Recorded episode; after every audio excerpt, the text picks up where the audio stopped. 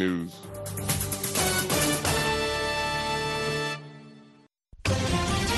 This is Encounter on VOA. Here's Carol Castiel.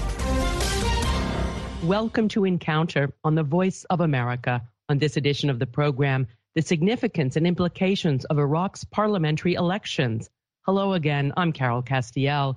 For the fifth time since the U.S. led invasion of Iraq in 2003, Iraq held parliamentary elections.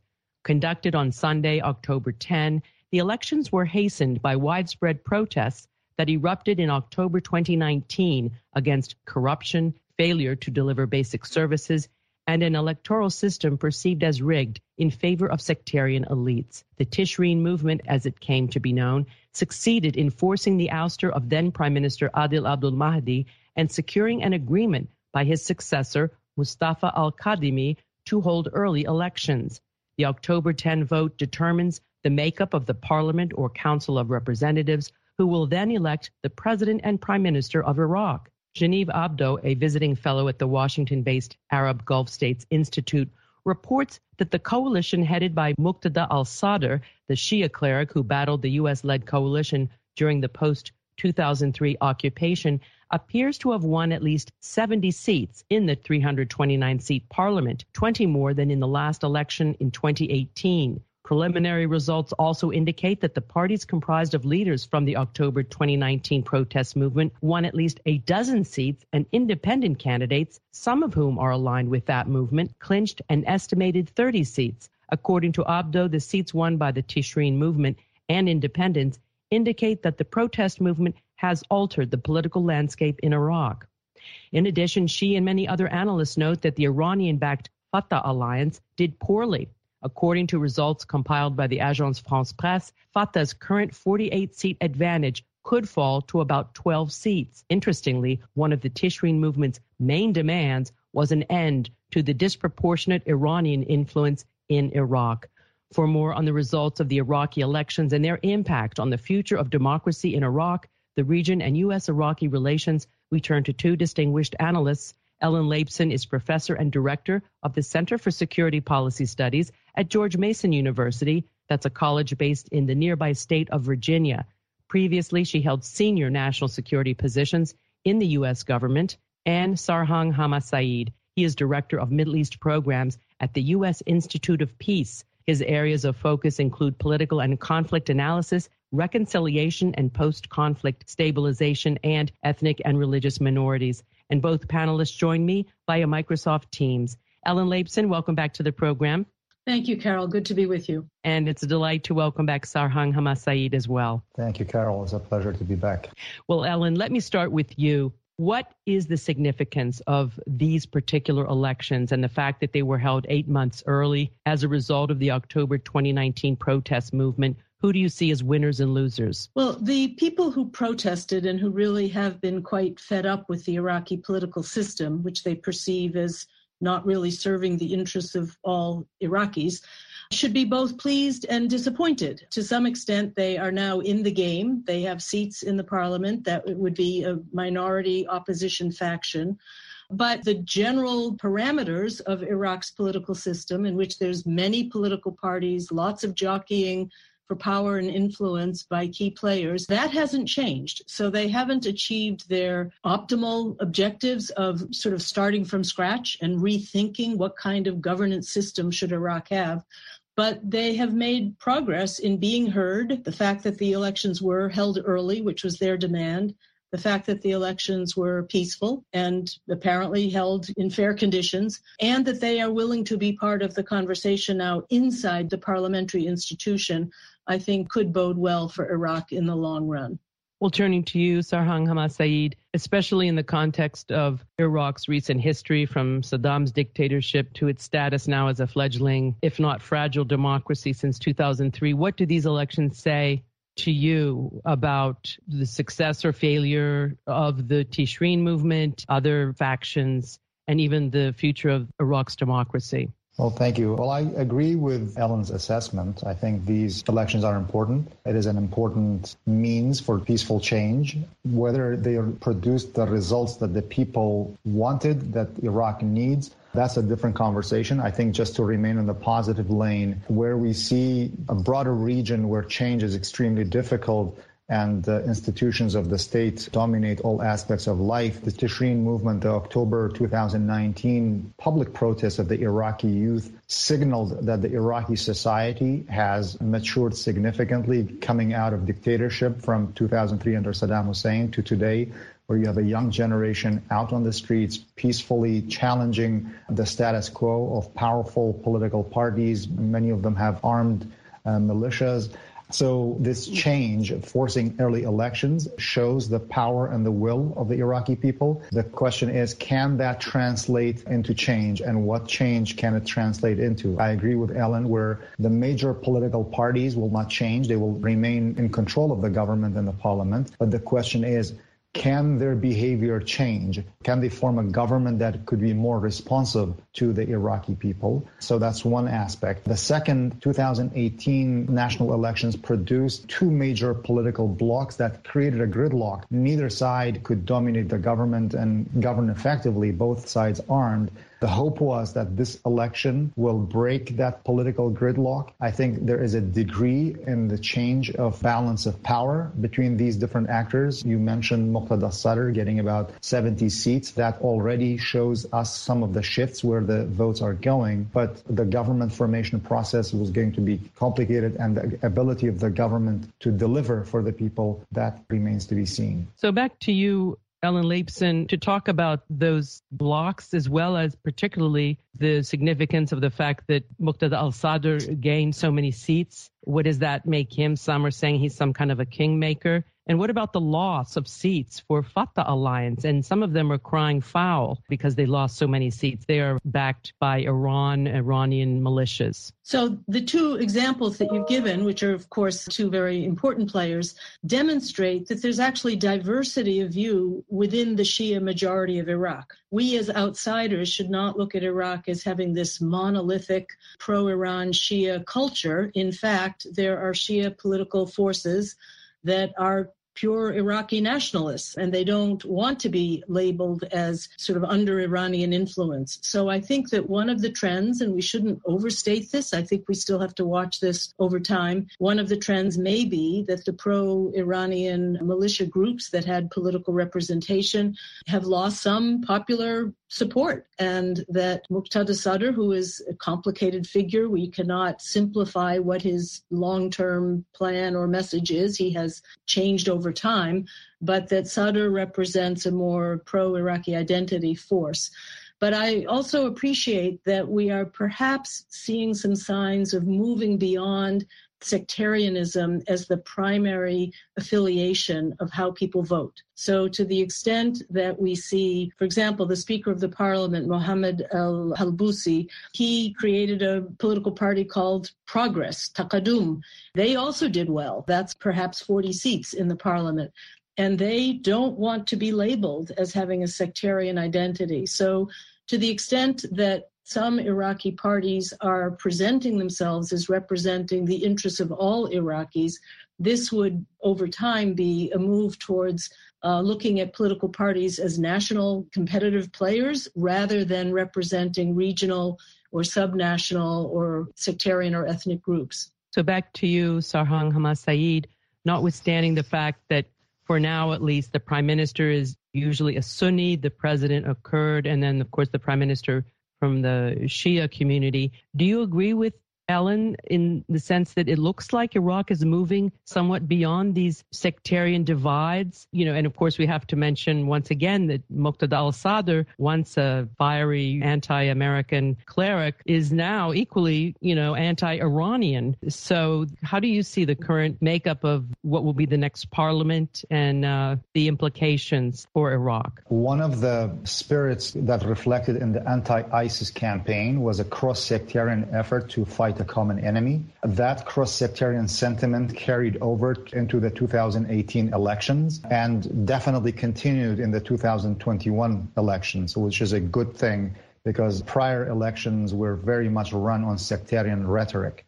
and where each community, whether Sunni or Shia or Kurdish or others, which antagonize the others in their campaigns. We did not see that sectarianism in this campaign. So it's a good trend that we see in Iraq continuing. And the Tishreen movement also showed that to a great deal. In terms of the actual electoral process and competition, this election was mostly seen as actually competition within each community rather than competition between the communities. So there was a fierce competition within what's called the Shia house, a fierce competition within what's called the Sunni house, among the Kurdish parties. Obviously, there are some big winners, as we already discussed. Muqtada Sadr got the highest number of seats within the Shia community. Muhammad al-Halbusi got the highest number among the Sunni communities, and the Kurdistan Democratic Party, led by Masoud Barzani, got the highest number of seats in the Kurdistan region. What coalition do they form? We know from pre-election conversations that those three have been interested in some sort of a coalition. So that could give them a good majority or plurality, I should say, that could enable them to form a government. But I think if Iraq's electoral experiences have shown us anything, is that we could expect surprises until the very last minute. It will be a multi-month protracted government formation process filled with a lot of tensions and horse trading. So it is premature to really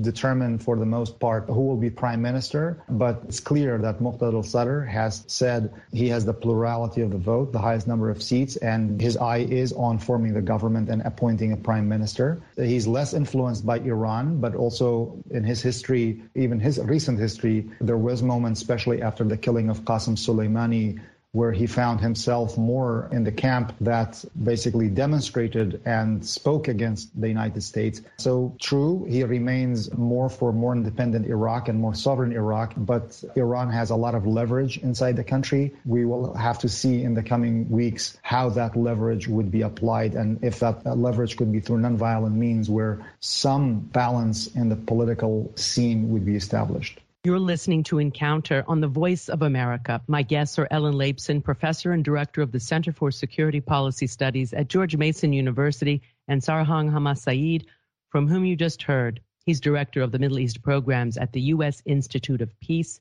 and we're discussing the significance and ramifications of the recent parliamentary elections in Iraq. This is a reminder that our Encounter podcast is available on our website at voanews.com slash encounter. You may also follow us on Twitter or connect with us on Facebook at Carol Castiel VOA. Well, here's a shout out to a Facebook follower, Afzal Masi from Kuala Lumpur, Malaysia. If you want to hear your name and home country on the air, please send an email to encounter at voanews.com or like us and leave a comment on our Facebook page. So back to our discussion about elections in Iraq. So back to you, Ellen Laipson. Let's go to the impact on the region. You know, it's probably early days. We don't have the formation of the government yet. Nonetheless, based on the elections, the relative peaceful way in which they were held, what kind of impact do you think it has on the region, particularly Iraq's role as a mediator between rival Saudi Arabia and Iran? Well, I was just going to mention that Iraq has managed to restore some of its previously significant role as a regional power player in the long period after 2003, or even you could argue the decade of the 90s when Iraq was very isolated by sanctions after its invasion of Kuwait. Iraq had been one of the pillars, along with Damascus and Cairo and Riyadh, if you will, of a real power center in the region. And slowly but surely, Iraq has regained some of its respect and some of its, you know, influence in the region. So you've mentioned one of the fascinating examples, which is the Iraqi both intelligence service and foreign ministry playing a role in enabling or facilitating a dialogue between Iran and Saudi Arabia. And I think the Iraqis would also like to play a role in U.S. Iran relations to the extent possible. If there were any need for discreet talks as we try to, you know, approach the Iranians diplomatically over the possible return to the joint nuclear agreement. So my impression is that the Iraqis are very pleased with these regional trends whether Iraq's parliamentary elections inspire either imitation or admiration from any of Iraq's neighbors, I think is a little bit hard to say. Every country in the Middle East is in a very different place along the spectrum towards liberalization and political reform. Obviously, Iraq is surrounded by countries that are not stable democracies for the most part. So I don't know whether Iraq is becoming a more positive model for regional states. But more importantly, the country is largely peaceful. You know, even though there's a lot of contestation and uh, sometimes street demonstrations in Iraq, it is still a far cry from what it had been for more than a decade after Saddam was removed from power. So we see Iraq stabilizing and able to play a more, you know, effective role in the region. And as we've pointed out, Iraq's relations with Iran are just a permanent feature of its geography. But Iraq can play this bridging role, I think, between Iran and the Arab world more broadly. So if Iraqi leaders as individuals are respected and seen as competent, I think that will only strengthen Iraq's uh, regional influence. So the same question to you, Sarhang Hamasaeed. To what extent you think maybe Iraq will be playing a greater bridging role in the region between Iran and Saudi Arabia, and perhaps even a bridging role between the United States and Iran? So I think what Iraq can do for the region starts first inside Iraq, a stronger Iraqi state that can protect its sovereignty and that it is not a battleground for proxy battles of the regional actors in itself will positively reflect on the region and it will not be a security threat to its neighbors. So that's good. The second thing, hosting these dialogues, whether direct dialogues between Saudi Arabia or Iran or like the summit that was held a couple of months ago that involved Iraq's neighbors and French President Macron participated or Iraq basically basically convening and forming an economic cooperation with Jordan and Egypt there are different lanes that the Iraqi state is getting reconnected with the rest of the region. But also, what remains to be seen is the impact of change. The Iraqi youth coming to the streets in October 2019, and the change that they have forced since then. A prime minister resigned, new electoral law was adopted, a new federal Supreme Court was reactivated, early elections were formed. Now we see actually in the Iraqi constitution guarantees a quota for women. They had 83. Now in this elections, that number increased to 97. So that's also a signal. So the youth activism, the increased women participation could be positive signals to the rest of the region. Well, fascinating information you both provided. Let's move to now U.S. Iraqi relations. Ellen Laipson, what do you think this election means for U.S. Iraqi relations, and particularly the uh, U.S. troop presence?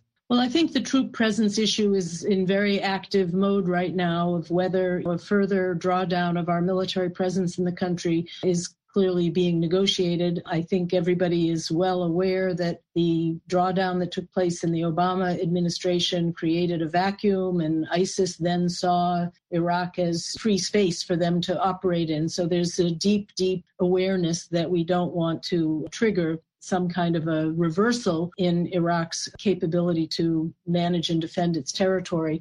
So I assume counterterrorism cooperation will continue to be a robust pillar of the bilateral relationship. In general, I think the Iraqis probably feel that they wish they had a little more attention from Washington.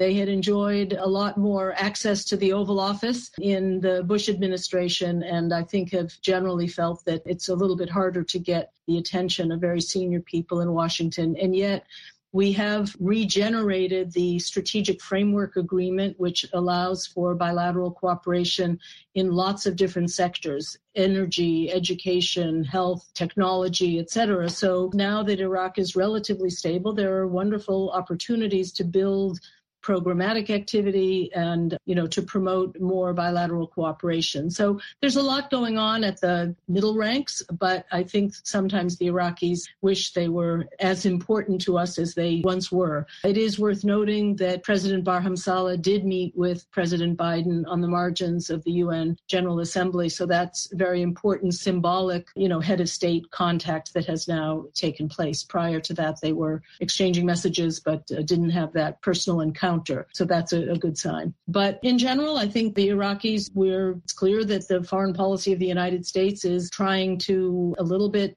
de escalate from its deep engagement in the Middle East and focus more on the, the new geopolitics of the Asia Pacific region. So um, I think the Iraqis are not the only Arab country to feel a little bit of it's harder to get Washington's attention. But at the professional levels, my impression is the uh, American diplomats are very supportive and complimentary about the conduct of these elections and you know want to remain very engaged in supporting Iraq in both its political and economic and security requirements.